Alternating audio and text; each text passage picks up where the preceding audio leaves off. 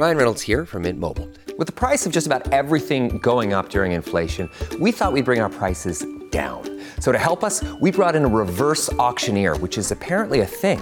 Mint Mobile unlimited premium wireless. Ready to get 30, 30, bit to get 30, bit to get 20, 20, 20, bit to get 20, 20, bit to get 15, 15, 15, 15 just 15 bucks a month. So, Give it a try at mintmobile.com slash switch.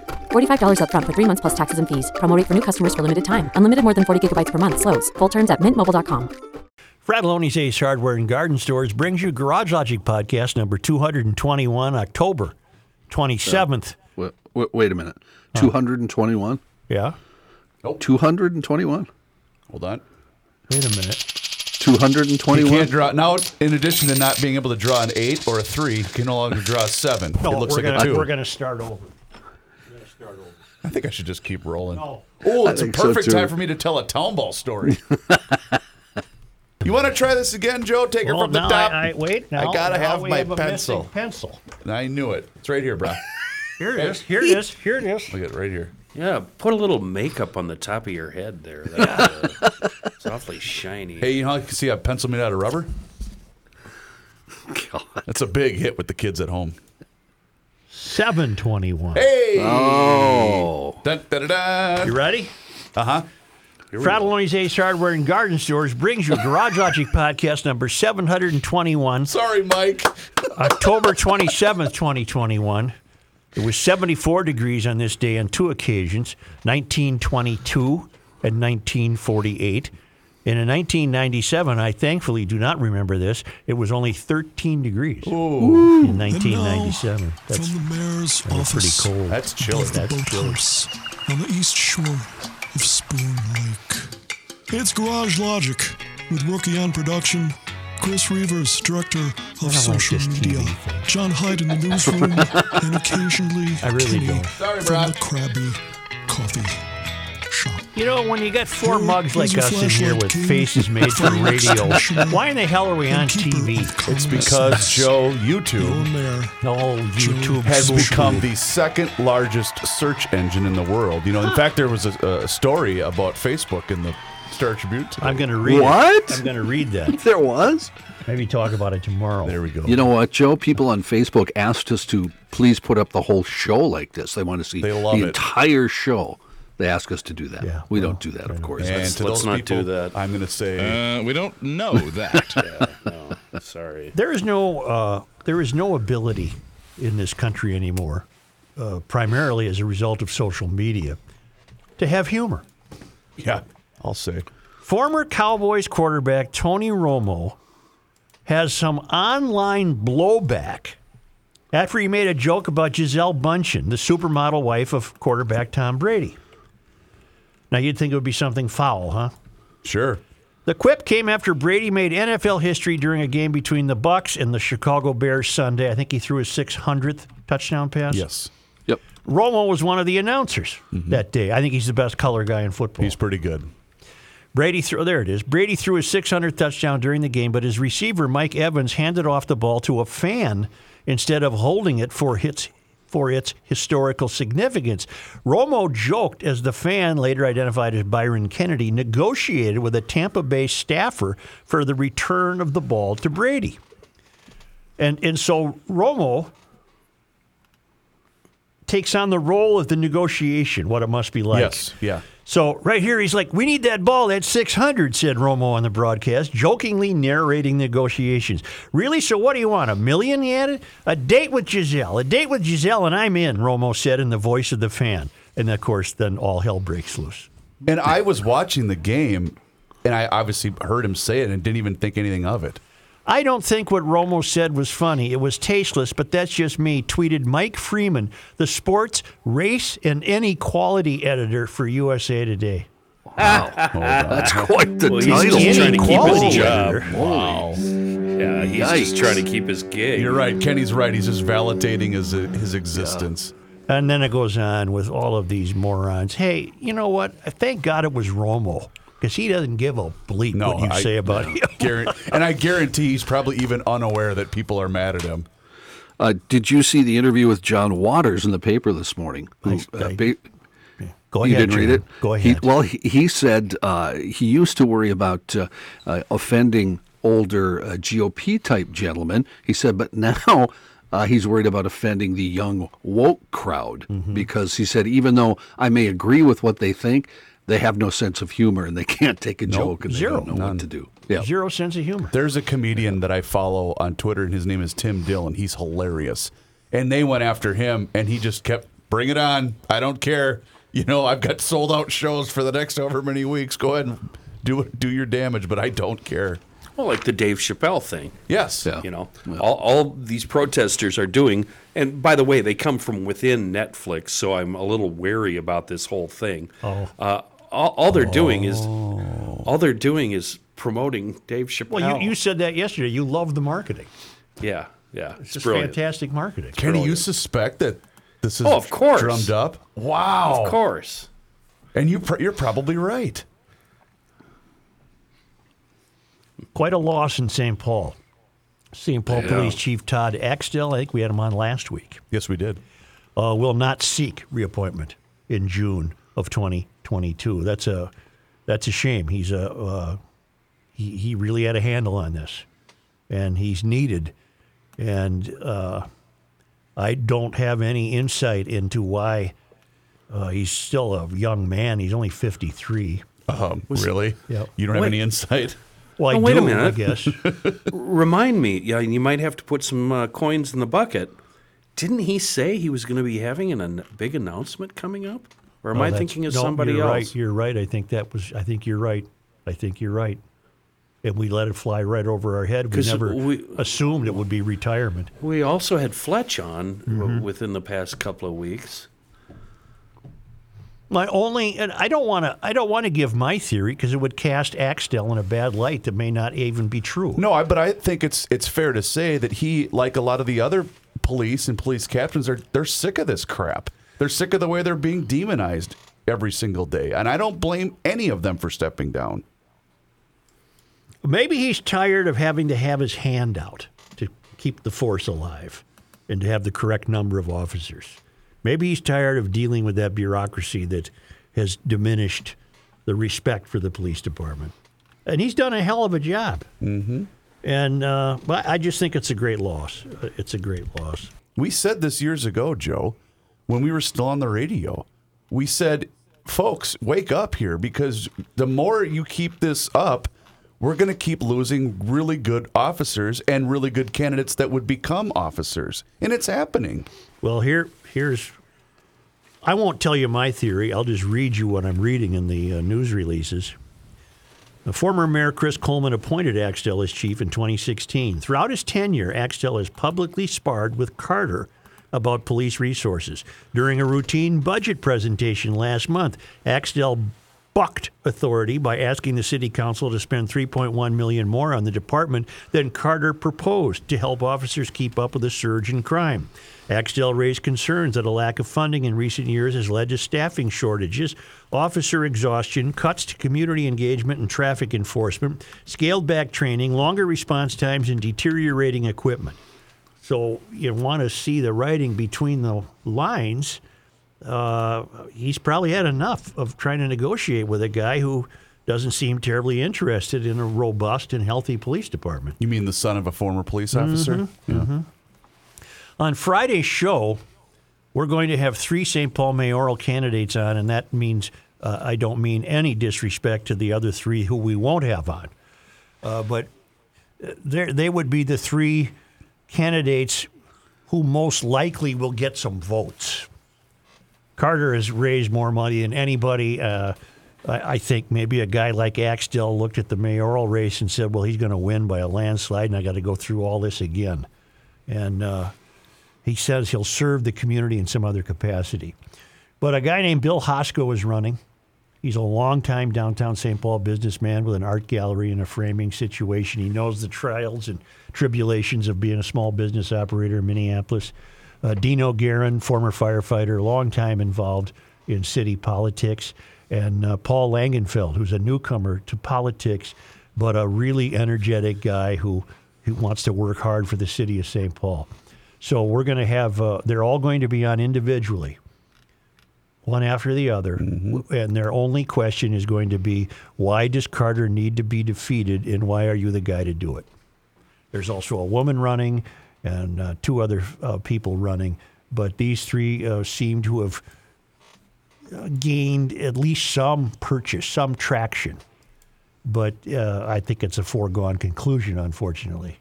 Imagine if you're a resident of the city of St. Paul. I know one of us in this uh, group is. Imagine the woke indiv. Well, I guess I can't use this video today. No. Imagine the woke individual that Carter's going to appoint. I, I, I, I don't know. I, I don't know. It's a shame. I think Axtell's a good guy. And, you know, maybe the next chief will be a great guy. Who knows? We don't. Do we have this going on in this town? We were. Oh wait, uh, before I forget, are you guys aware that they are uh, running ads now for the Yes for Minneapolis ballot question? Yeah, a lot of money's Oh pouring yeah. in. Yep. Okay, I just saw it for the first time this morning, and I thought, "Are you kidding me?" It's so misleading. By the way, the ad is you know a squad car rolling up, and there's a poor homeless guy mm-hmm. sitting next to a dumpster, and, and then the social worker gets out of her car. I'm thinking, Of course. who in God's name is buying this crap? There are dark forces at work here. There are dark forces at work wishing to end policing as we know Oh, it. excuse me, officer. I, I I've got it from here. You know, I'm thinking, Really? Oh, it's just it's so pathetic. That's pathetic. Listen to this. This is a, this is really What do you freaky. What do you think the folks up there on uh, Broadway and oh I don't know Lyndale, Yep. wherever? How, how, how do you think they're reacting to that? the way we are. yeah, yeah. Don't worry, everyone. The social worker's on her way. We spent some time yesterday discussing the problems in Chicago, and I got an interesting email from Brian Heimken who writes, Joe, good content on what is going on in Chicago. I could add a story. The DA, meaning his domestic associate, went to visit her daughter recently in Chicago. She lives in the Old Town neighborhood adjacent to Lincoln Park. They went for a stroll and passed a guy on the corner. They overheard him speak into an earpiece. It looks like a mother and daughter. They quickly left the scene. The thugs are out in force and work in pairs. Daughter ended up moving from that neighborhood. Also, Chicago has full mask mandates in place, which said daughter is pretty worked up about and is asking for an audience with Queen Lori Lightfoot to discuss when it's finally going to end. We are planning to staycation in White Bear Lake, maybe the last city I feel safe walking around in, pushing back in Shoreview, Brian. You got the guy in the corner with his earpiece, and he's he's he's relating to his buddies. Uh, mother and daughter coming your way. Looks like a mother and daughter. What in the mm. hell? You can't be vigilant enough. Nope. Nope. I had a kid I used to have take her kid to St. Louis last weekend to look at schools Oh boy. because I can't convince them that the academy's failed. Mm-hmm. And they went with another adult woman and her daughter. So at least there were two adult women and two what what are they now? Juniors in high school, I guess. And I gave her a 14-page list of of admonitions about how careful she had to be. And how far down that list, or how many pages into that, do you think she got before she threw it away? Eh, probably a couple points, maybe. you know. But they're back, and it worked out, and and, and they, they said they felt safe. Yeah, St. Louis is no treat either. by That's what way. I'm saying. Oh, But now this is a new wrinkle, man. Working with the headphones. Well, it's an industry. Tell, tell, tell the guy who's coming up the street. it's an industry, Joe. What the hell? It's a line of work. Yeah, everybody's got to have a job. And one final note from Downing. Downing, I'm not going to run your pumpkin patch for you. Boy, he should sure start are promoting it. for I want advertising. advertising sure money. are promoting it. I find myself driving around thinking about this. So uh, his ad campaign is working. Update from the pumpkin patch. No, we have not sold out because of being mentioned on GL, but several GLers mentioned hearing about us on the podcast. And a shout out to GLer Brent, who stopped by as the sun was going down just to check if we needed any help packing up. And one more thing Oh, we cool. take cash, no plastic. Good for you, No plastic. That's Well, your last mention. Highland with the- Parkway and Snelling. With the uh, rise in crime, Downing, are you sure you really want to announce Downing, that? I, I think we're up to. I, th- I think we charge about what do we charge? Eight k a minute for think ads. so. Something like that. Yeah. I don't think it's that much, but I know. what you, I'll, I I'll know take what you that mean. tandem axle tractor uh, trailer off your hands uh, there, Dave. Once it's empty. See, I was at Schmelz Countryside this morning, Oh. uh, right there in Maplewood. Kicking some tires, were you? Well, I kicked tires while they were working on my car. I had an, its first visit there, its first oil change and what have you, and and I was talking to the fellows, and uh, there's an inventory problem. Really? Well, what they're doing is you order, and the minute it comes on the truck, it's delivered to you. There, there is there's literally no time for them to assemble new inventory on the lot because it's all being spoken for. Sure. So you go on the uh, you go on the website, you pick out what there is a good selection of Alfa Romeo Stelvios, which I've owned one. They're fantastic. That Stelvio is named after a winding mountain road in Italy. It's a great SUV, handsome as hell, really cool, great performance. Uh, but the Volkswagens, I think you're going to be ordering them, and the Fiats, you're going to be ordering them, and they expect to they expect good things happening in the future. They expect obviously they're in a a, a supply shortage due to all the reasons we've been talking about, but they're going to get you a car. So go to schmelzvw.com, schmelzfiat.com, and schmelzalfaromeo.com. Uh, I was treated to a video while I was out there reading the paper. I would get video updates of the tech guy working on my car. Oh, cool. Yeah. Wow. It's really neat. It really is. And uh, then I had a video update of him showing me how much tire tread I have left and, and everything. Oh, And- that's neat. Yeah, yeah. I know why they do that. They only do it for you, and they do it to keep you out of there. right, right. Will you send him a video so he stays out of the shop? I do have a tendency to try to work my way back Oh there. my God. It's hard not to. It really is. Uh, in any event, Schmelz Countryside in Maplewood, right on the Highway 36 and 61. Once again, we want to thank Andy and his crew at Kahuna Window Cleaning and Services for their partnership here in Garage Logic. You see, they take care of all the stuff around your house that you really hate doing window cleaning, gutter cleaning, pressure washing, roof washing. They will even put up and take down and store your holiday lights. They service the entire metro area from North Branch to Norwood, Young America. Kahuna is also a veteran owned company and honored to be recommended by Trust Vets. Check this out. Throughout November, they have a great special on holiday lighting just for GLers. Whether you want the Clark W. Griswold look or something a little more subtle, they can handle it. They do all of the work. Seriously, all of it. They make the design to your liking. Purchase the high quality, bright commercial grade Christmas lights you can't buy in stores. They professionally install the lights cut to fit your home perfectly and can even provide a timer. They maintain the lights throughout the entire holiday season and take the lights down and store them for the off season. Kahuna is offering all of the above for a special price of just $550 just for GLers. Schedule it right now at kahunawindowcleaning.com. Make sure you ask for the Garage Logic special. Again, that's kahunawindowcleaning.com. You cannot stop him. He'll just make a move. Joe Soucheray. You know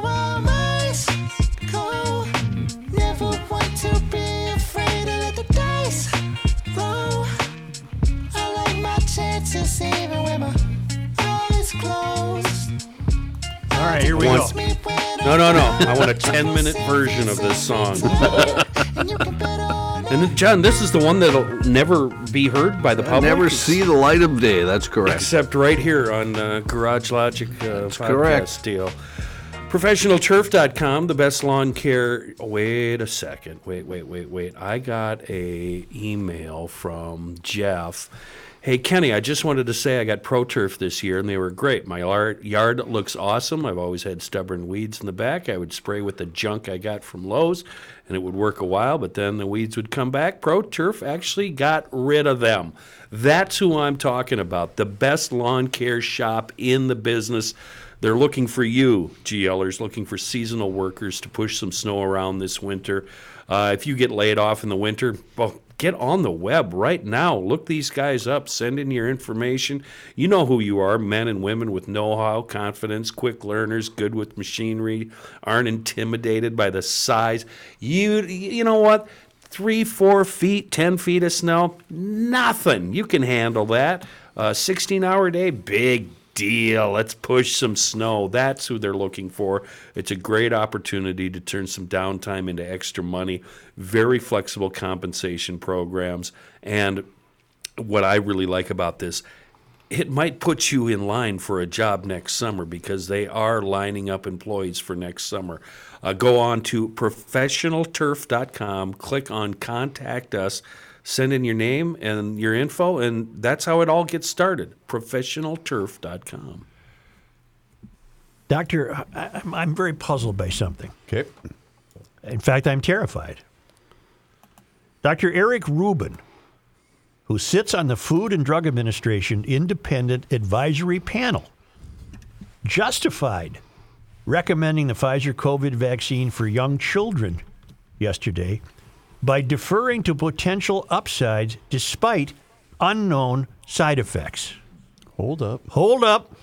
Wait, a minute. Something, Something ain't, ain't right. right. Is that the way we do things? Apparently. We'll just give you the vaccine and hope for the bleeping best. You know what we're going to do? We're going to roll the dice.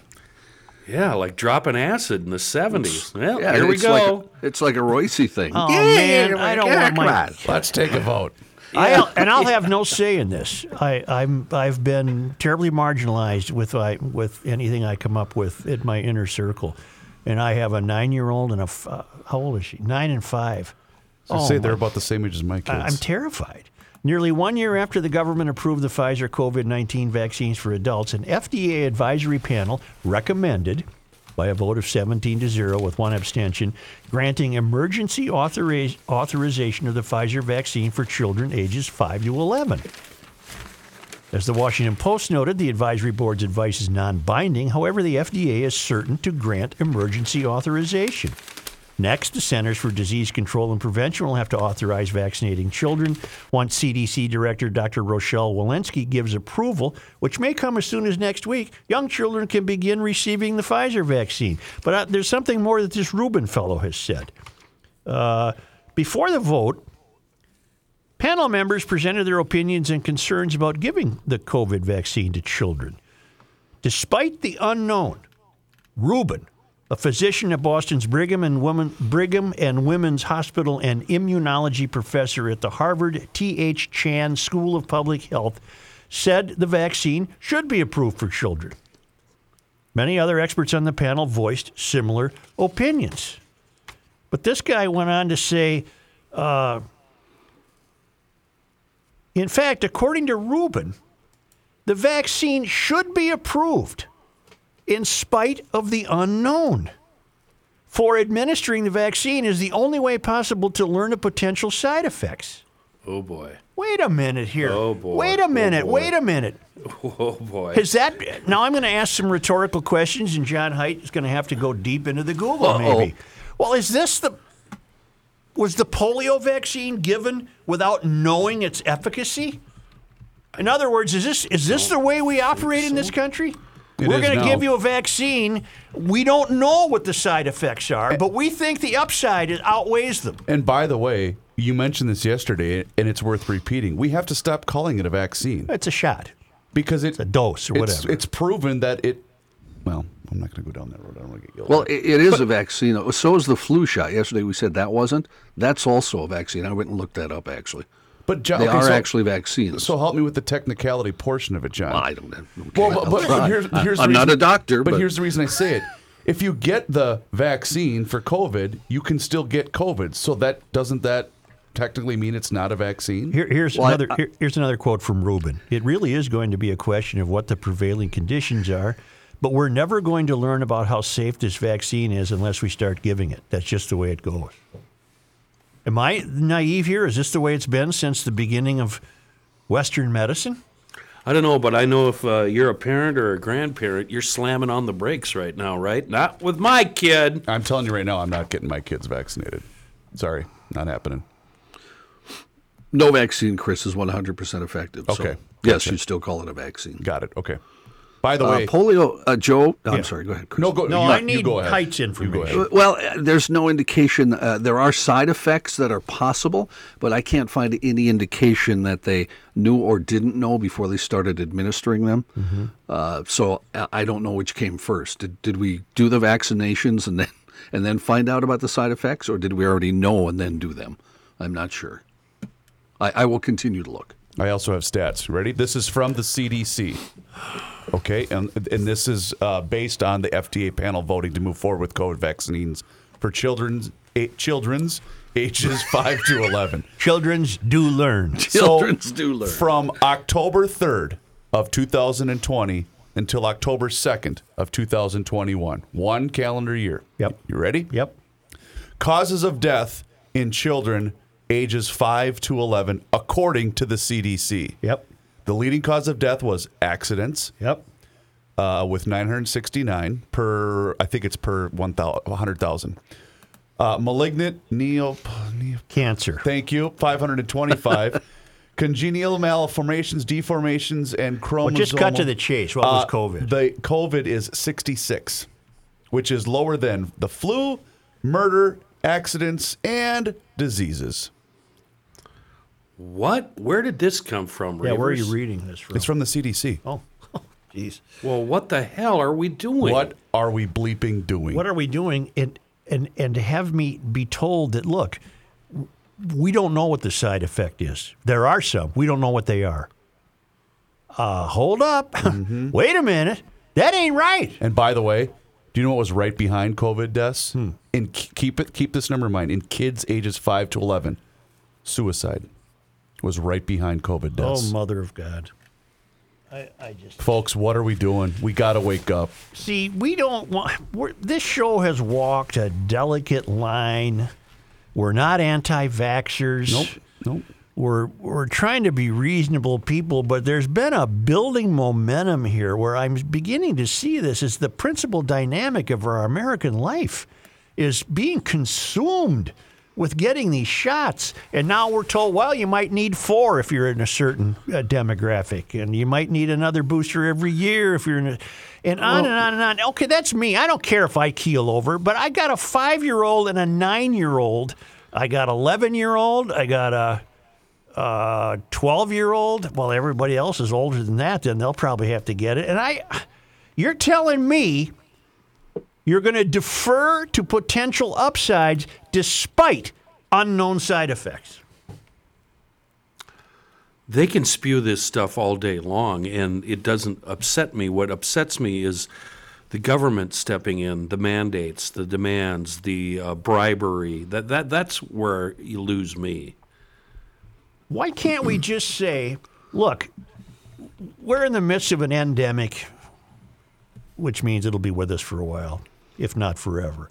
Why don't we just have some guidance that says vaccines are available should you choose to get one? Yeah. And move on to a different story here. Okay, so how how would you answer the question then? Um, well, the kids need to get it to stop the spread. What spread? Is there a big spread in schools?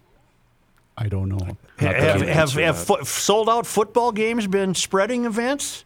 Not that I'm Can't aware answer of. that. Yeah. Was the is the Stones concert going to be a what are those things called? Super spreader. A super spreader? I hope not. I don't want a kid to have to face this. Well, as Jordy notes in an email here, Yeah. uh, regarding this, um, well, the question is, if children suffer adverse reactions and Google and media prevent reporting it, did it really happen? Probably not. Yeah. I have years- now. Uh, uh, Dr. Rubin, the fellow you're talking about, Yeah, Joe. yeah. apparently, they are worried just about one thing: the myocarditis. Aside from that, the Oh, side other- effects. in other words, you're only worried about your heart. He That's says, all. That's okay. Not worried about your feet. This is a heart you're worried about. He- well, he also says, and I don't know, I've been looking for this, like you said, the history of how this works. He says we're never going to learn about how safe the vaccine is unless we start giving it. Right. That's just the way it's always gone, and that's how we found out about rare complications of other vaccines. So apparently, they uh, test it. If they whatever they find, they find, and then they move ahead if they think it's okay. Well, then how can you blame a, a parent for going, you know what, I'm going to wait a couple of years? I'm going to sit this play out. They're worried about the heart of a child as a potential side effect. Well, that's also been a side effect for adults. I don't know if you're aware of that. Uh, that has been the main side effect. In fact, a couple athletes went through that. One or two had to quit playing. including a uh, wasn't it one of the wild players Yeah, but he's back. Not sure. But yeah, but yeah, he's Yeah, back. yeah, some Rossi. can return and some can't. Yes. Yeah, I know it really killed my running game. I, I don't do a lot of jogging anymore because of that COVID shot. Well, I reserve the right to be terribly puzzled by this. Uh, uh, I guess I'm learning something that this is how you discover the effectiveness of a vaccine. You just start giving it to people. Uh, I, I thought we were more refined than that. I, I thought that we had systems in place to. Uh, I mean, polio took years to develop. Uh, nurse, uh, send the next sucker, I mean patient in. God Almighty! See, I, I don't have a say in this. Uh, they're not my children, uh, and I will be scoffed at. I'm sorry to report. Uh, but my admonition would be, Uh, hold up, wait a minute. Yep. Why don't you give this some time? The rustling of papers is me trying to find the story that I obviously didn't. Oh, oh, here it is. Yeah, well, they've okayed it. FDA panel, one third vaccine dose for the kids. Mm-hmm. Yep, yep, yeah. Your guys all over this piece. Which guy's that? So, what would you do if your kids were of that age? It depends on the political climate under my roof. I'm, I'm going to tell you, my kids are that This shouldn't. age. This shouldn't be a political discussion. I understand that. I understand completely. This should be two parents concerned about their kids. I, I posed this to the roommate last week, right in front of the boy. I said, if this punk right here, 21 year old, if he were 13, 12, what would we do? Mm-hmm. We just gave each other the blank stare. We, did, we don't know what we would have done. Well, and I, I guess I guess I could, you know, technically point out that it's none of my business. The two girls have parents, Right. and that and they're not dumb people. They're educated and well read, and and uh, if they make the decision, that's their decision. It really, I have no But- say in it. But, um, you know, parents are going to be parents and grandparents are going to be grandparents, Right. you know? You know. Uh, in my home, which has a uh, employee of a healthcare system, the discussion was very brief when I said I don't think we should do that, and I was not met with any opposition. Well, one of my sisters reports feeling like a truck hit her for three days in a row after she got a booster. Then apparently that went away. Children have higher levels than adults of the neutralizing antibodies that are essential for preventing infections. Uh, we'll move on because this can be terribly tedious. But I, I just it, it struck me as so starkly unreal to read to essentially say we're throwing the dice, we're rolling the dice here with your five year old. Yep. Not mine, but yeah. What what I am reading about testing, uh, they do the testing, but uh, that only can go so far. So they do a, s- small number of volunteers in phase one. Then in phase two, they give it to several hundred volunteers, assessing safety and ability to generate an immune response. Vaccine or phase three is given to thousands of volunteers compared to a similar group of people who didn't get the vaccine. If it passes all three phases, that's when it then goes out. To well, the that's somewhat public. that's somewhat reassuring, but it sounds like they're starting next week. Does It that is. mean they're They- starting the, the Well- first of the three phases next week? No, I would assume that if they're giving shots, that means those three phases have already been done. Wouldn't you assume that? I, Yes. I would hope so. I would hope, but now I'm shaken because I don't I don't know what what safeguards we have in place. I guess I'm learning that we have our people invent vaccines and we hope that they work. Let's just give them out anyway. God Almighty. well, I wonder how much more money uh, Pfizer stands to make with uh, now being approved with five year olds getting the vaccine. Why did I have to go there? Why did I have to go there? okay. Here's Because an the email. conspiracy runs deep, Chris. Here's an email germane to this. Uh, don't use my name as I work in the failing education system in Minnesota. Longtime listener, first time emailer. I have listened to the show from its start in college. I donated to Courage Kenny to have lunch with all of you and sit on the radio show. I have purchased so many things based on the show advertisers, Grunhoffers, Pro Turf, Mosquito Shield, and even switch underpants to Duluth Trading and then Chill Boys. Nice. Still working on the wife to uh, allow me to get an Eco Fun bike.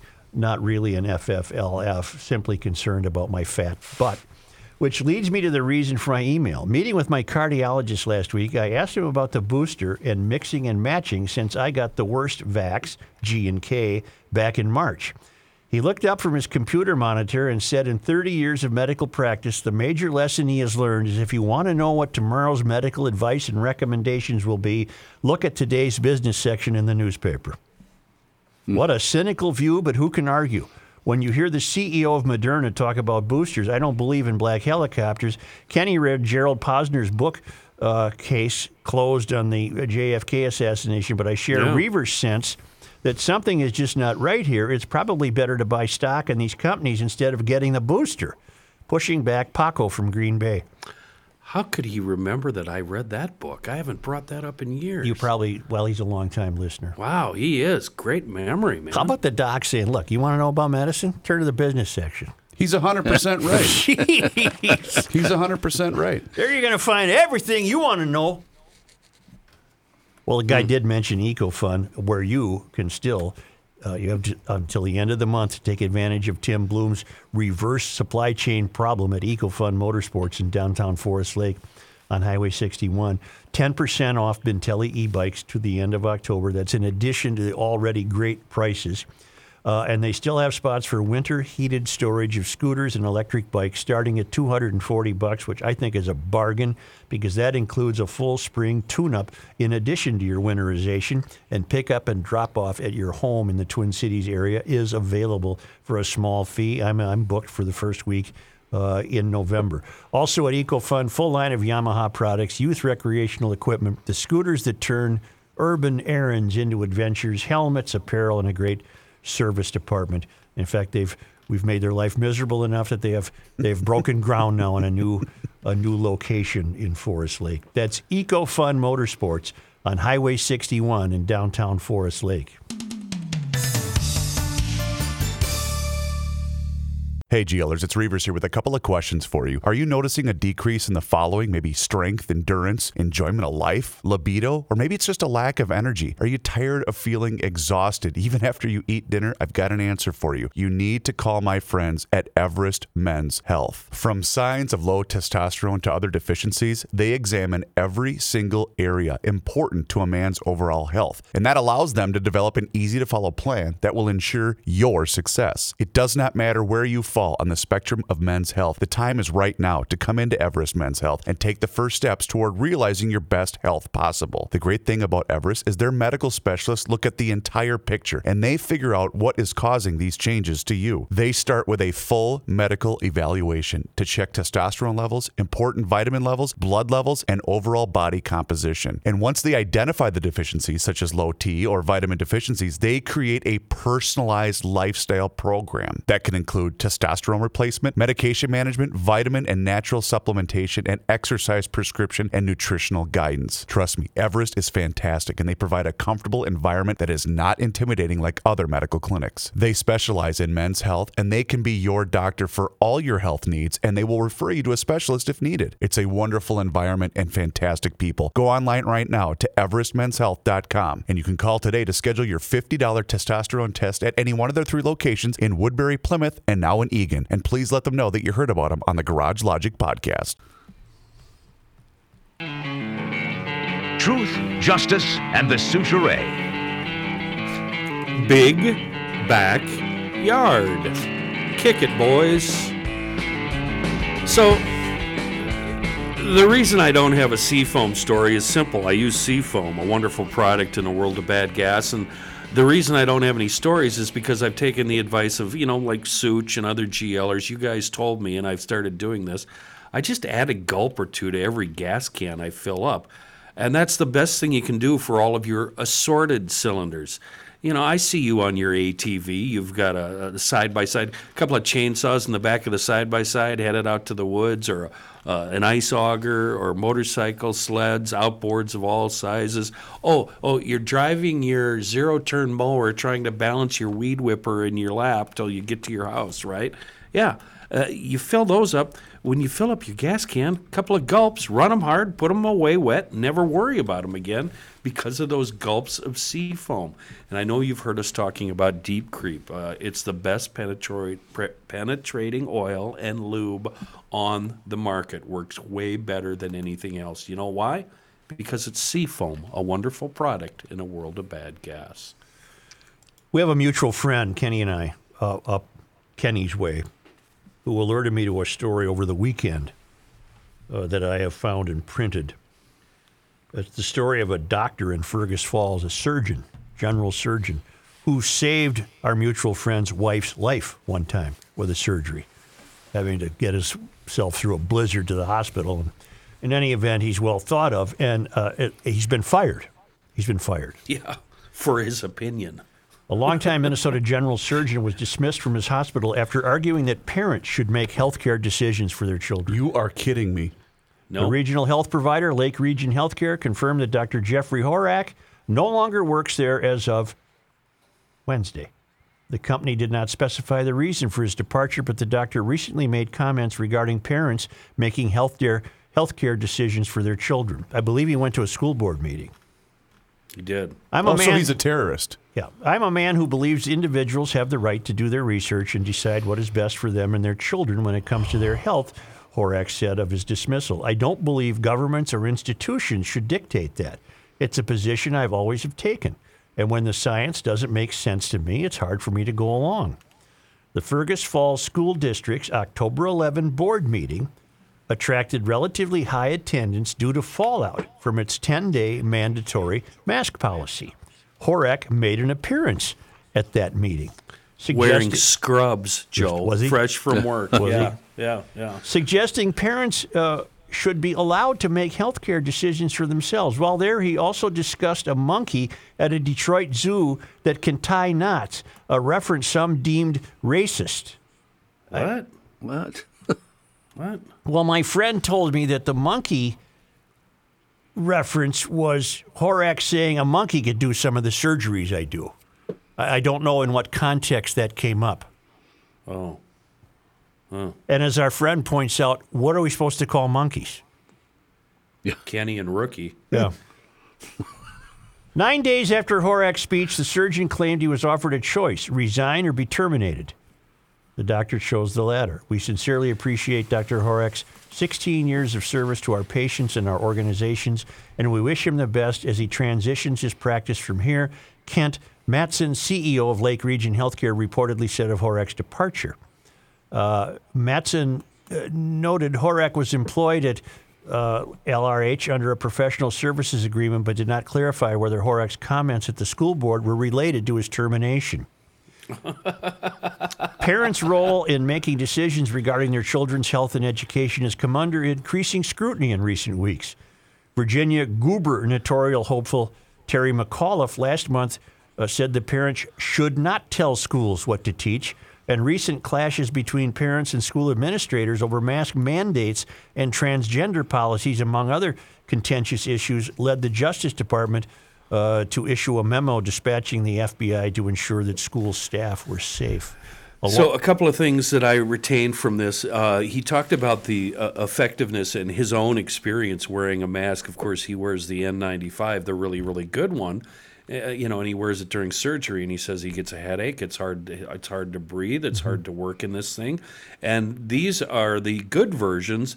The cheap versions that the public is wearing are even worse, and they don't stick to your face. And uh, something he said something about uh, I can't imagine how it difficult it must be breathing through these things while doing sports and other activities, things like that. Talked about his own experience wearing masks. Well, along these lines, I've been alerted to a piece in the Washington Post. Uh, it's an amazing piece from the Washington Post from a, from a professor from the failed academy who tries to make the point that parents do not have the right to tell schools what to teach their kids.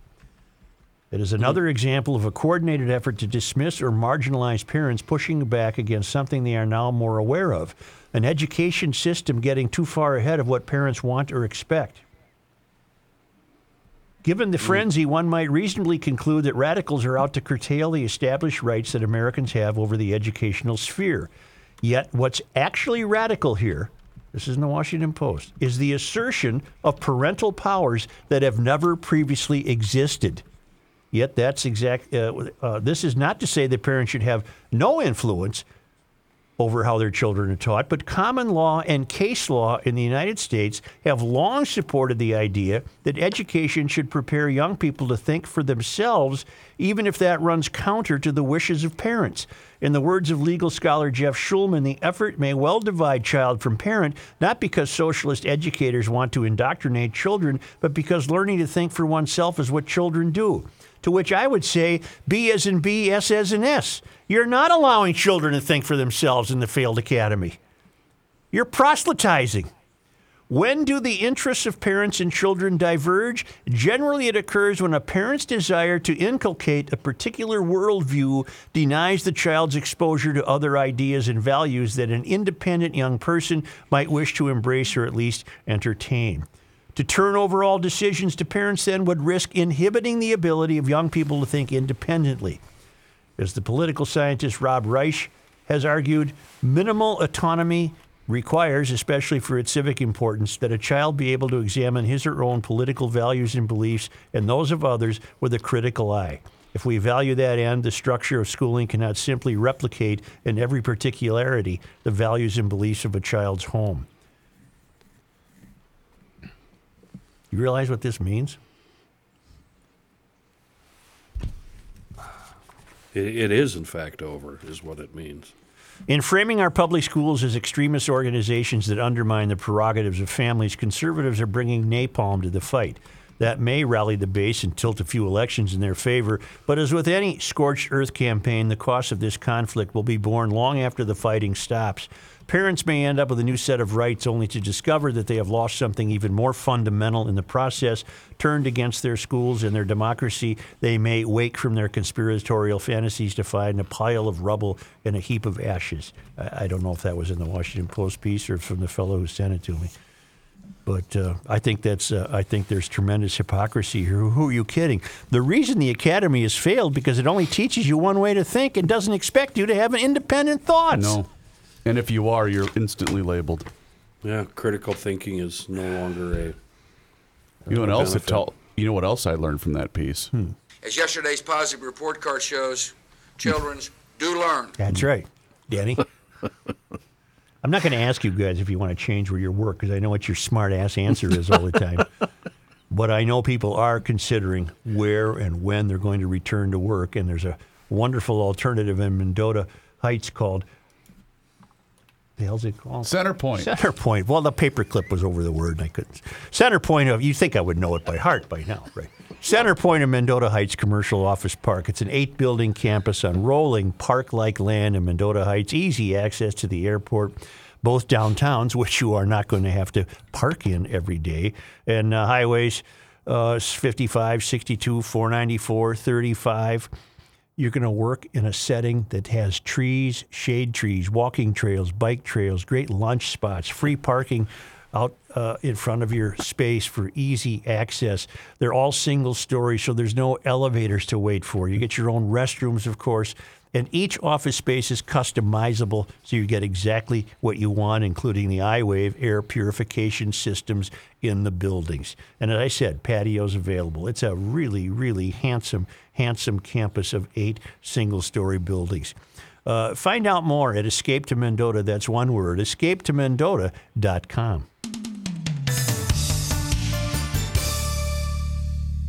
Hey, GLers, if you're looking to improve the water quality in your home, then trust my friends at Hofferman Water. They are your local independent water treatment dealer, and they have been serving Minnesotans for nearly 50 years, and they understand the unique problems that Minnesota water brings.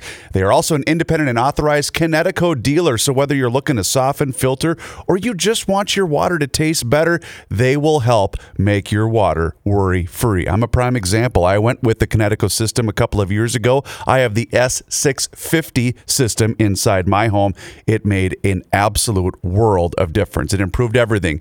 Your your your dishes, your your laundry, your showers, everything inside your home gets better with Kinetico and my friends at Hofferman Water. If you already have a water treatment system in your home, well they can help you with service and repairs. They specialize in Kinetico products but service many other major brands too. They can also help with salt delivery, filter changes, parts repairs and more. Give them a shout today.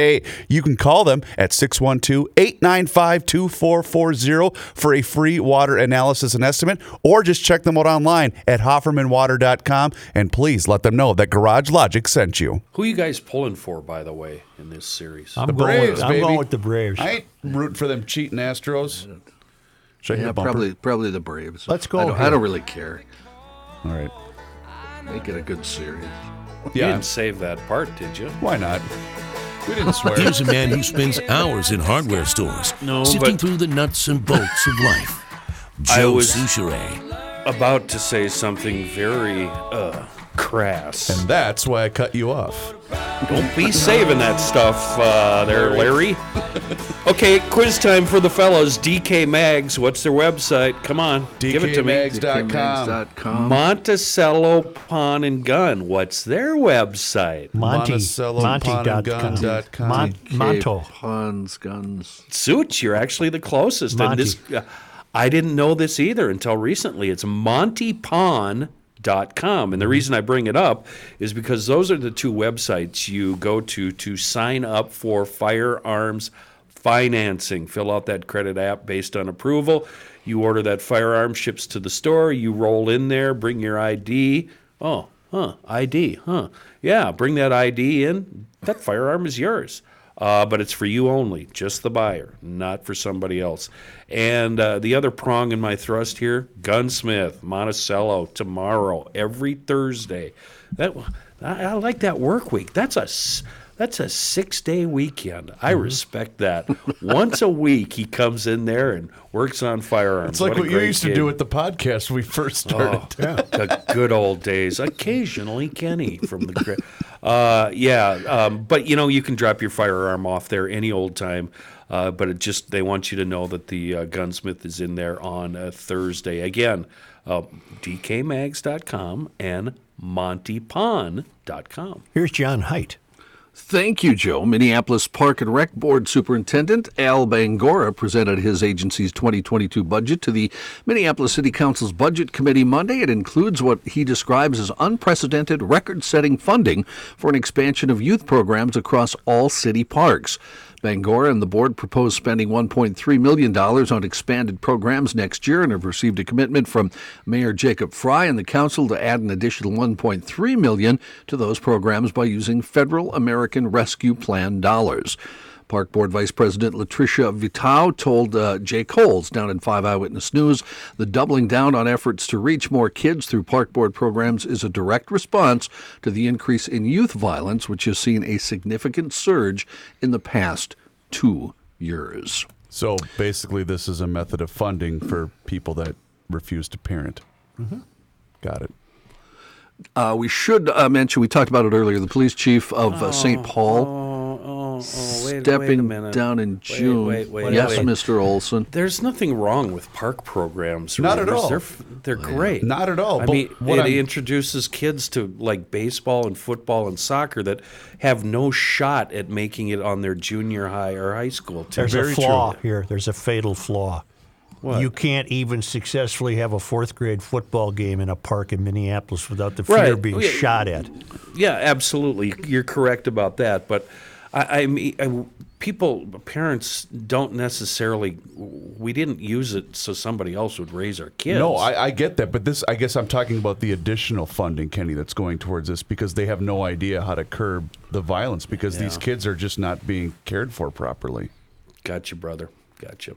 I'm just sick of arguing with you guys. So the police I don't blame you. It, gets tedious, doesn't it? It really does. The police chief of Minnesota's capital city, stepping down in June, announcing he will not seek a second term at the department's helm. St. Paul Police Chief Todd Axtell made the announcement on his Facebook page today, calling the decision a difficult one made only after spending the last few months in deep reflection.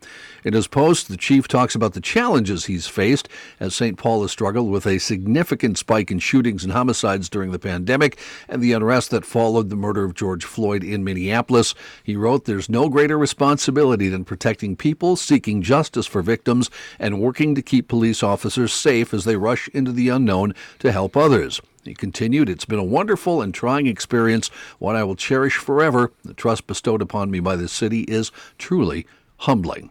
Axtell said he informed both Mayor Melvin Carter and the men and women of the department of his decision early this morning, saying the process of selecting the city's next chief will be uh, what he calls a long journey.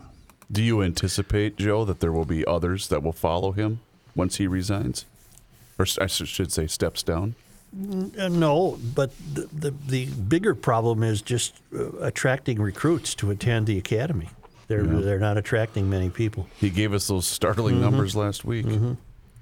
Update on a couple of stories we had yesterday.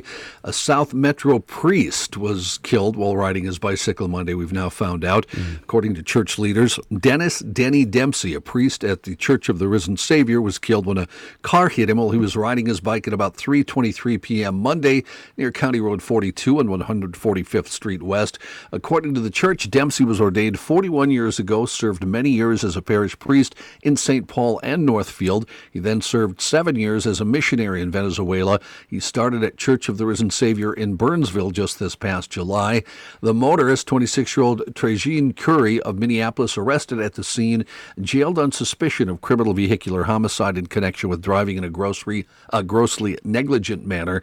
Court records show that at the time of the crash, Curry was driving after having his license revoked. He's been convicted 10 times for that offense in the past three and a half years. Well, how was he not in? How was he not behind bars? Because we don't put people behind bars. That's true. Yeah. Well, Yeah, for driving without a license. Uh, maybe we should.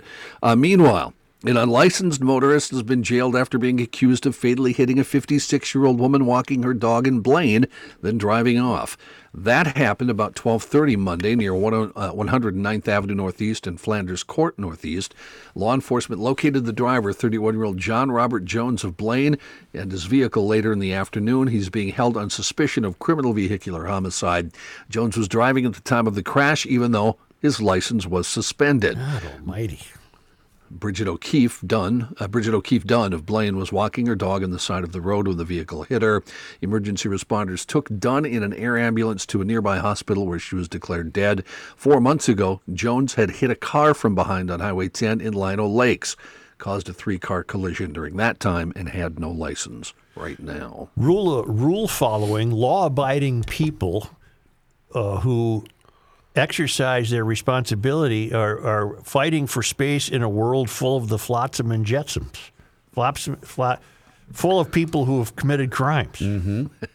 I don't know where I was going with flotsam and jet. Flotsam and jet. You got there though. Jepson. Well, the other thing Flotsam too, and I made this observation yesterday when we were not recording the show, but I also see a lot of people that are way too trustworthy with their fellow man. Mm-hmm. You know, I'll see people jogging on the side of a highway. Yeah, what are you doing? yeah, yeah. Go get an elliptical machine, or you know, run run through your neighborhood. Don't be on, you know, a major highway. Or go run someplace where you're not breathing exhaust. That's true too. Jeez. Jeez. Minneapolis always- police. I always had that argument about bicycle riders. Why would you want to ride on busy 38th Street where Yeah. speed, the speed limit's, you know, what is it now? 20 is plenty. 20's Uh, plenty, but- Kenny. But people are doing 45 when you could go one block north or south Right. and have the whole street to yourself and where people actually drive very slow because it's a tight little neighborhood. You know what I mean? Yeah. Mm-hmm. W- Why, why not take that option? Minneapolis police say the FBI is now helping out in the investigation of body parts. Remember this? Found in four locations Yes. around the city this summer. The, I know nothing. The remains were all identified as belonging to 36 year old Adam Richard Johnson. Family members say they hired a private investigator, but four months after the death, there are still few answers. A former girlfriend of Johnson, who asked to be identified only as JoJo, told our 5 Eyewitness News, We don't have anything, we need more. She spoke publicly Tuesday for the first time since June when neighbors found the first of Johnson's remains across two blocks in northeast Minneapolis. The police department declined to comment about the case, only saying it's an active investigation. Johnson's loved ones say he struggled with mental health issues and addiction, but say they were told he had no drugs in his system at the time of his death. The ex girlfriend said this was not gang related, this was not a drug cartel, this was somebody that knew him and knew him specifically. She's again asking for anyone with info about Johnson's death to come forward. Kenny, when's the last time you drove uh, Mississippi River Boulevard on the St. Paul side? Months ago, long time ago. Oh, when Six you- months or more. Oh, well, when you're southbound now on Mississippi River Boulevard and you go under the Lake Street Bridge, you come Yep. upon a memorial of some sort. Uh, White dozens- bicycle? Well, there's the white bicycle on the corner. No, you come upon one on the riverside of the street. Uh, dozens and dozens of flowers and signs, and I, I keep meaning to stop. But my suspicion is, do you recall the story of a guy who was uh, killed in a cave uh, on the river this summer? Uh, it was exploring caves. Oh, yeah, And- vaguely. And, uh, that's what I'm presuming this must be. I don't know. Hmm. I don't know. Caves scare the hell out of me. There's no way I'm going in. There could be a bear in there. That's right. Oh, I'm not going in there. Medina based Polaris retail f- sales fell 24% over the summer months. The reason? They couldn't keep up with demand because of the supply chain disruption. Re- retail sales impacted by substantial deterioration of the supply chain, permeating from the global economy, but continued interest and demand from existing riders advanced our market position. That, according to Mike Speetzen, Polaris's chief executive. Third quarter earnings fell 7% to $114.6 million. Strong demand for off road vehicles, snowmobiles, and motorcycles positioned the company as well in the market. Unfortunately, the supply chain disruption hitting companies, leading to product shortages at dealers and the decline in North American sales. They do say they expect the supply chain challenges, including clogged ports and a shortage of truckers, to continue into 2022. Bummer. State of Minnesota has settled a, a price gouging lawsuit against Sparboe Farms, a Litchfield-based egg producer. Okay. Now, you, are you goading me on? You you want to? Get I'm me not. mad? No, Joe, why? have you Why? followed this story at all? I all? have not. I have not. It's not the first time this shyster attorney general has gone after farmers. Mm-hmm. Go ahead, John. I'm going to try to keep my big fat mouth shut, but it's going to be difficult. Too late now. I'd like to hear the story. The lawsuit that the state filed September 3rd alleged that Sparboe Farms tripled its egg prices in March of 2020 when demand increased as the coronavirus pandemic reached Minnesota. Sparboe allegedly increased the prices in violation of a state executive order banning price gouging. In addition, the suit alleged that the company was unable to show increased costs to justify the price increase. Uh, now, to make up for all this, Sparboe has agreed to donate 90,000 dozen eggs. That's more than 1 million eggs to combat hunger and food insecurity. The donations will be made over 18 months to nonprofit organizations throughout Minnesota. It must be of the same quality as the eggs it provides to retail outlets. Minnesota, one of 11 states that does not have a law against price gouging. Oh, we could have done this, a whole hour on the Krabby Coffee Shop about this show, uh, this story alone, John. This makes me so mad. Did you read where the Spargo, uh, is it Spardo? Spargo? Sparboe. Sparboe. Sparboe. The spokesman said we didn't increase prices. It's the distributors and middlemen. I did not see, this even is- see that. And this is the second time the attorney general has gone after egg farmers Oh. uh, alone and blamed them. What's Keith They- got against eggs? Yeah, what's the egg doesn't go from the chicken's ass to the bleeping diner's mouth. There's a whole series of middlemen involved that drive the price up. And these folks, uh, God bless them, they caved and settled instead of fighting this the way that I wish they would have. I don't understand this attorney general. So basically, what Keith doesn't understand is everything has gone up in price the last however many months. Everything. Everything. Everything's more Everything. expensive. We only have to heat your house this winter. Oh God. Oh God, don't send me down that road. But thankfully, these folks, because they just want to keep doing business and put this behind them, said, "Yeah, you know, what was the number, John? Ninety-three gazillion eggs. they're Ninety giving away?" thousand dozen, over a million eggs. Yeah, yeah. So God bless them, but go ahead, John. You, you, I'm sorry. Uh, kind of changing the subject. Not really. We've talked about cars and the shortage and that kind of thing. Mm-hmm. Uh, in the last two months, uh, we're thinking about moving some cars here at the Height household. Mm-hmm. I go to Kelley Blue Book. Uh, mine and my kid's car both about every week and a half to two weeks go up a thousand dollars. Isn't in that value. something? It's amazing. Yeah, yeah. His his car right now is worth three grand more than he paid for it three years ago. Really? Goodness. Yes. Sell it. Yeah. Let's go He's, here. yeah, he's actually. of course, then you're going to have to pay three grand more than he wants to. Well, I'm actually probably going to buy his car. Oh. So it's a long story that Oh. Right, don't I don't wanna get hear into it. I don't really wanna the hear it. show. Yeah. The the Liffey is closing, or What? it's closed. No. I oh. mean, uh, the Irish pub that has occupied the first floor of the Holiday Inn in downtown St. Paul since the early 2000s isn't coming back. Uh, they've been closed since St. Pat, the day after St. Patty's Day in 2020, and now they say they will not reopen. It's being replaced by a Wild Bill's Sports Saloon. Oh or my Sloon. God! Sloon. Are you serious? A local chain with locations across the metro will take its place. Wild Bill's website says the location is hiring and will open soon. I like scrambled eggs.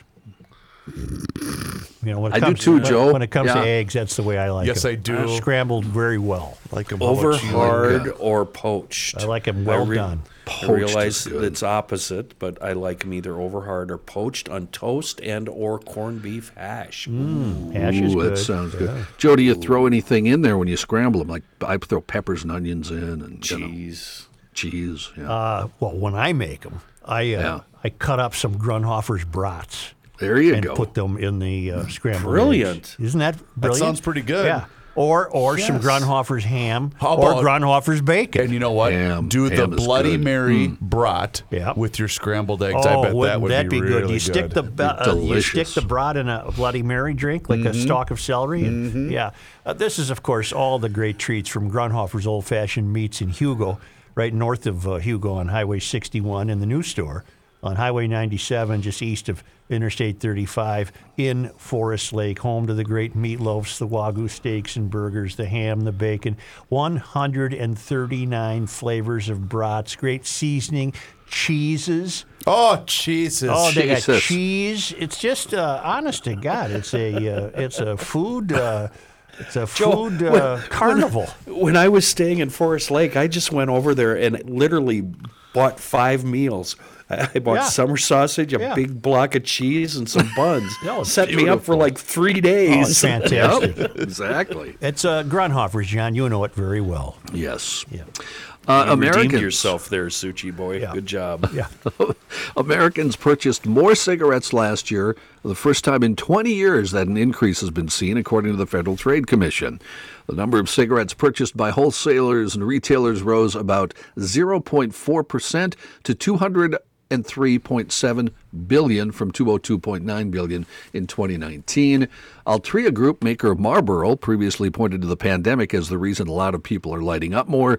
Chief Executive Billy Gifford said Americans spent less money on travel, gas, and entertainment, and uh, that fewer social engagements led to more what he called tobacco use occasions.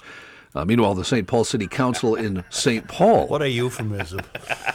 will, Boy, that is the best spin I have ever Does that apply to the guy who's life. got the cigarette in the hole in his throat? That's a tobacco occasion.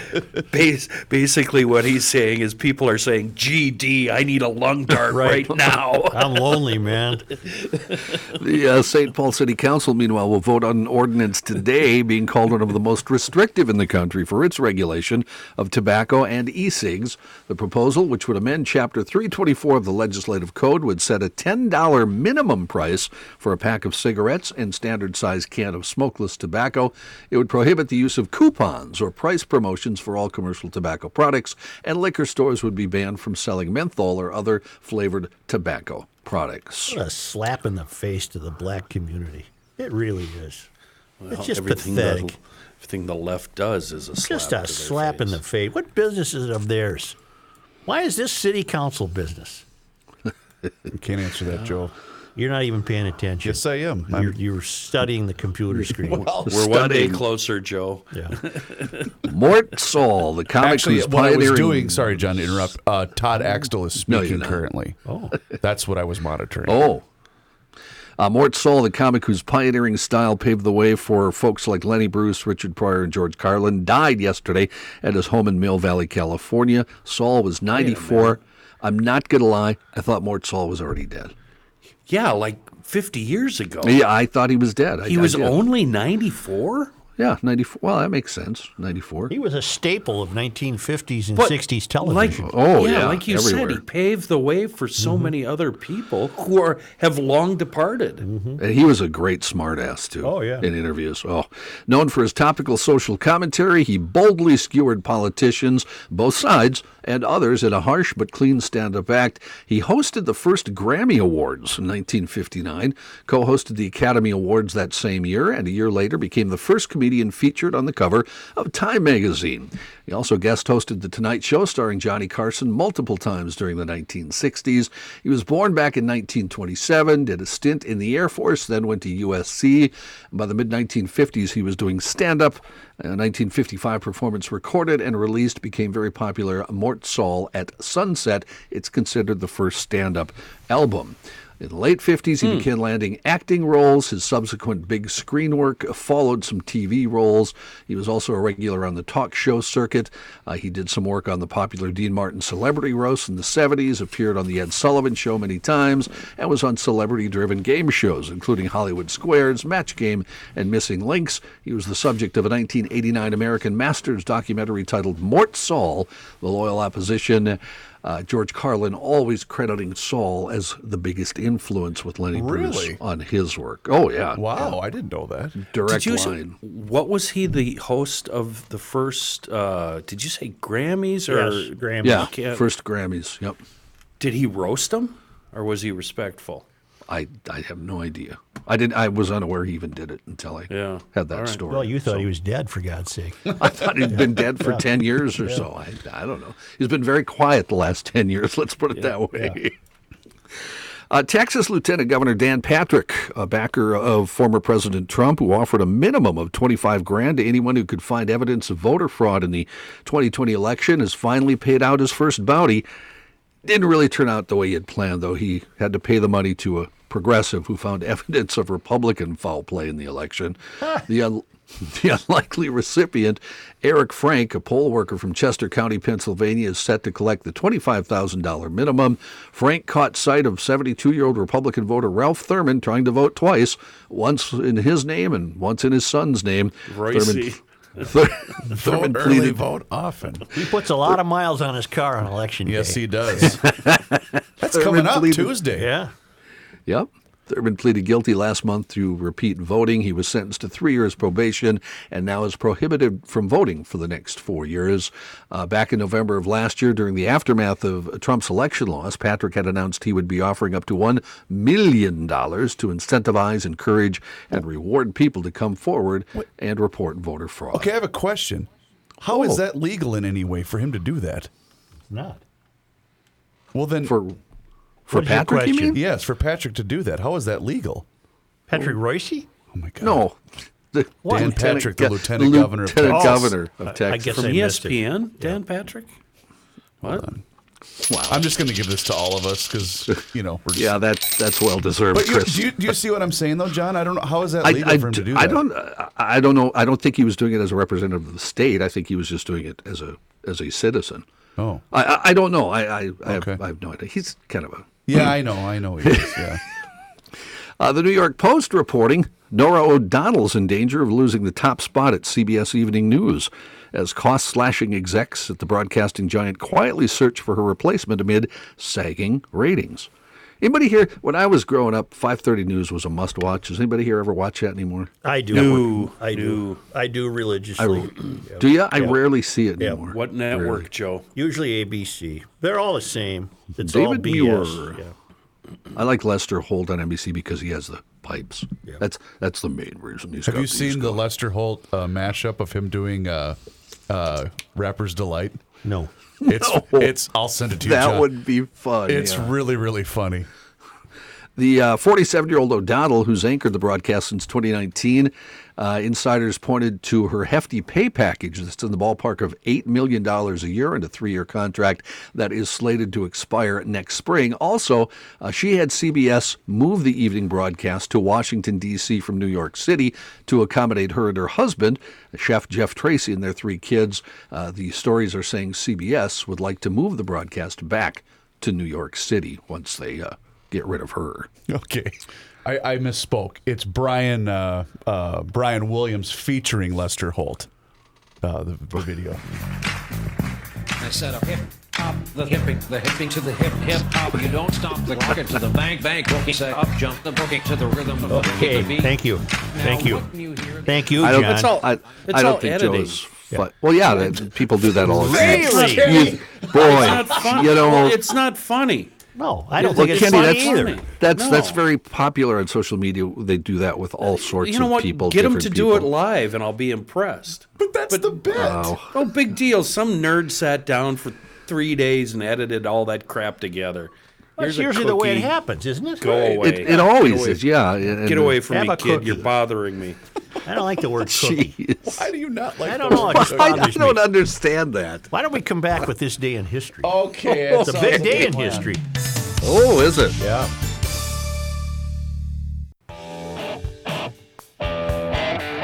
Hey folks, Giant Man here, and you're listening to Garage Logic. I mean, the mayor, he's the guy that, that runs that thing. I mean,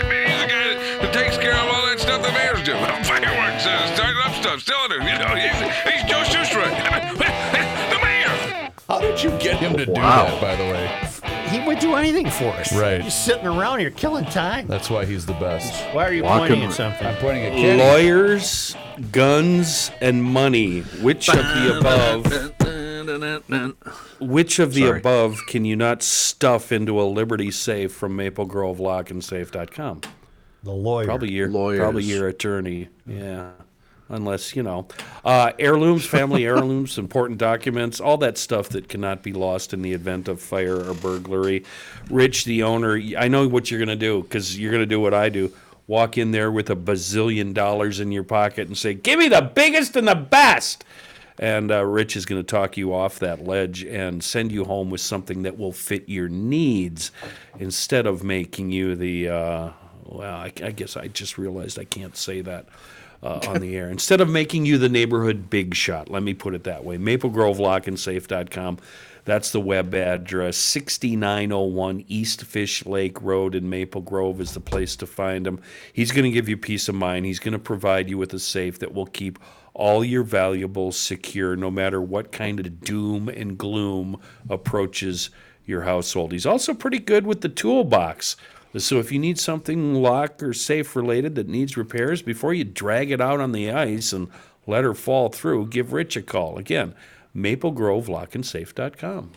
Well, the traveling Lymans appear to be back in Marloth Park in Mpumalanga. You sure? South Africa. Well, because I'm I'm getting no uh, word about Zambia or Zimbia, Zambia, Zimbabwe. Zimbabwe. Zambia. No, 1829 on this date. Zanzibar. Christopher C. Andrews was born in New Hampshire. He was a pioneer advocate of the application of European forestry principles to American conditions and a persistent sponsor of the preservation of forests for, pros- uh, for posterity.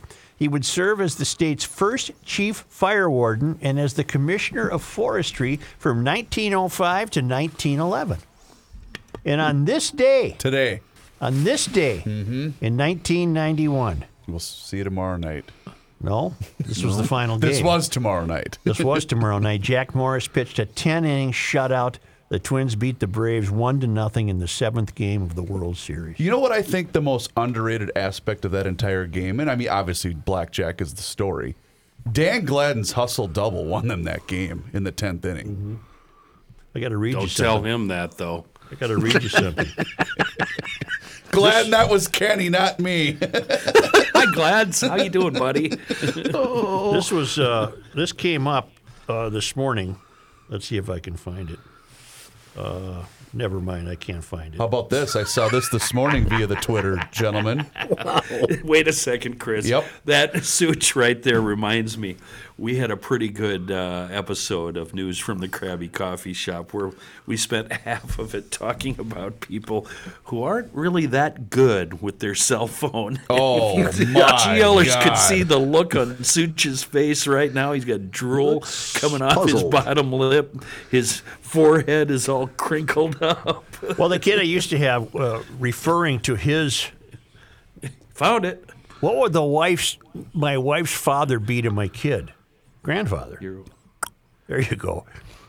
So, so in '87, Got another highlight for today. in, in 1987, uh, he said it might have been at that Rams game. He talked about. Uh, well, God dang it. Uh, News from the Krabby Coffee Shop. Wow. Good we found episode. it Garage Logic. Yeah, he and his grandfather and some other people were at the 1987 Game 7 World Series. And then he says, 91, you mean?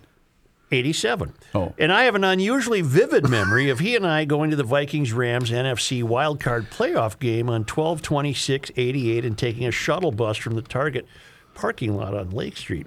Uh, and then he writes, it might have been at that Rams game that he, meaning his grandfather, became focused on anti mugging clothing technology and had all his money in one of those body safes. He kept reminding me where it was in case he went down. and so these other people on this, they have to stop their Zoom meetings. They were laughing so hard. And uh, uh, Body one safe? kid, well, he, he invented this wallet that you wore like a belt. And you could, you know, and he says, didn't we all have to use them to go to Europe? Somebody said he was ahead of his times with that invention. And, he, and, and my kid says, that's why, maybe that's why this is so vivid. It was like he thought there was a legitimate chance he would be temporarily incapacitated and I would need money for the concession stand at that exact moment. And he didn't want me searching his back pocket for his wallet. Oh, that's wonderful. And you know what else? Oh, my God. The Vikings Rams game that you just mentioned. Yeah. You know what that inspired, don't you? I don't. But it was a dumb fing play. Was that that game? It was they were playing the Rams, and that's Yes. when Burnsie had his tirade. Yes. Boy, that kid of mine has had a charmed sporting life. He's at game two tonight Is he really? in? Houston. Really? Yeah. Really? Yeah. Nice. Uh, 55 years ago today, I saw this. Where did you go wrong? How come he's Yeah. so good at, at life and you're sitting here doing a podcast, Laughing at fart testing out? jokes. I yeah, covered testing about out your- 100 World Series games. I'm not missing anything. Oh, okay. Well, Yeah, but guess he shut you up, Kenny. Yeah. Uh, 55 years ago today, gentlemen, 55? CBS aired The Great Pumpkin, Charlie Brown. Oh, really? Huh. Isn't that incredible to think it's that old? Well, I like the Christmas show. Well, the pumpkin's pretty good, too. That pumpkin's good. That good. kid had some. He had. Uh, he, there's some difficulties there with that young man. And he always fell for it, too, trying to kick the football every time. No, I'm talking about the kids sitting out in the pumpkin patch. There's Oh, there's Linus. some- Linus. There's Yeah. something going on. There's something going on there. That's uh, Sally was into kid's- him, though. I'm terrified Uh, of Lucy Van Pelt. Oh, yeah. I, I find her to be a She's- terrible, terrible, seriously, a very bad human being. Horrible human being. She threw Linus's, is it Linus who plays the piano? no, No, it's that's- Schroeder. Schroeder. She Schroeder. threw Schroeder's piano in the sewer. Ooh. Yep. Had to get a new one. Yeah. I did not know that. Oh, she You was know, and just then- terrible. And then that dirty little kid goes on to be the Grateful Dead's keyboard player, dies of a drug overdose. sad, sad story. Pigpen, yeah. That was Pigpen, yeah. yeah. Pigpen. Sad story. I bet Lucy. Pigpen be- had a great voice, too. I bet Lucy became an activist and probably ran for office. Can we be done? I think so. Yeah. How about I hit this See button later. right here? That was kind of fun. I Speaking enjoyed of breaking that- down peanuts there. Uh, speaking of Pod MN, you can you can download the news from the Krabby Coffee Shop. A fresh episode today. Also, Good one. It was a good one. A fresh weekly scramble with myself and Mike Fredolini that we recorded yesterday afternoon. All available to you via the Pod MN app. And please subscribe to the Garage Logic YouTube channel and find us on all of the various social media platforms like Facebook, Twitter, and Insta. It's all there for you.